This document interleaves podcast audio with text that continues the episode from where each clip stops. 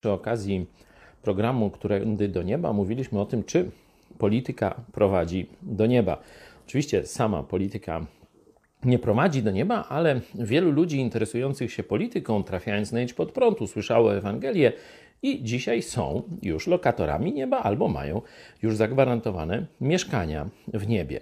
Przy tej okazji powołałem się na fragment z Dziejów Apostolskich, 19 rozdział, gdzie o apostole Pawle Bóg mówi tak.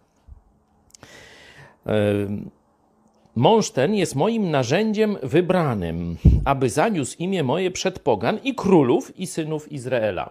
Tu królowie są szczególnie wymienieni, czyli widać, że apostoł Paweł jest wybrany, predestynowany do tego, żeby im zanieść Ewangelię. Oczywiście możemy powiedzieć, że miał całe wykształcenie, życie jego kierowało go w tym kierunku, ale ewidentnie jest tu też mowa o wybraniu ze strony Boga. Trzeba pamiętać, że tu tylko apostoł Paweł został wybrany. Jest to wybrane, wybranie szczególne i jednostkowe. Nie możemy rozszerzać go na wszystkich. Ale z tego opisu, z tej sytuacji, z tego faktu możemy wysnuć wniosek, że Bóg szczególnie przygotowuje niektórych ludzi do ewangelizacji innych szczególnych ludzi, tu akurat polityków, królów.